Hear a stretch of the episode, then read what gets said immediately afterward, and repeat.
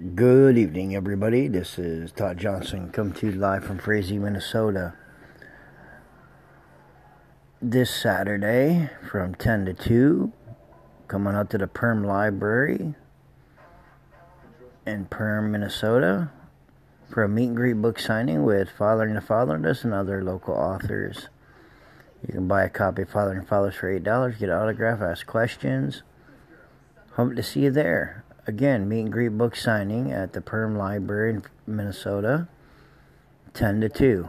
See you there.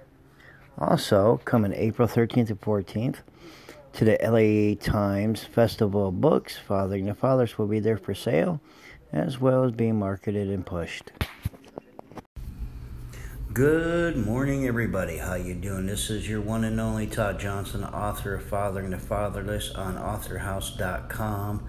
Hard copy $20.99, soft cover $10.99, an ebook $4.99. Great for Christmas and Father's Day. Get your copy today and spread the word. It's a four star Silver Award winning book and get your copy today. You can get my first copy of Fathering the Fatherless through kdpamazon.com. $7.99 paperback, $4.99 ebook.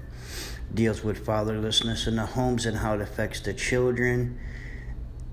Did you know that a lot of your teen pregnancy, suicide, gang violence, crime, drugs, alcohol addiction, depression, anxiety all come from fatherless homes and stuff? So let's put it into that one book at a time. Good morning everybody. It is 10:37 Central Time here in Minnesota. I'm coming to you live.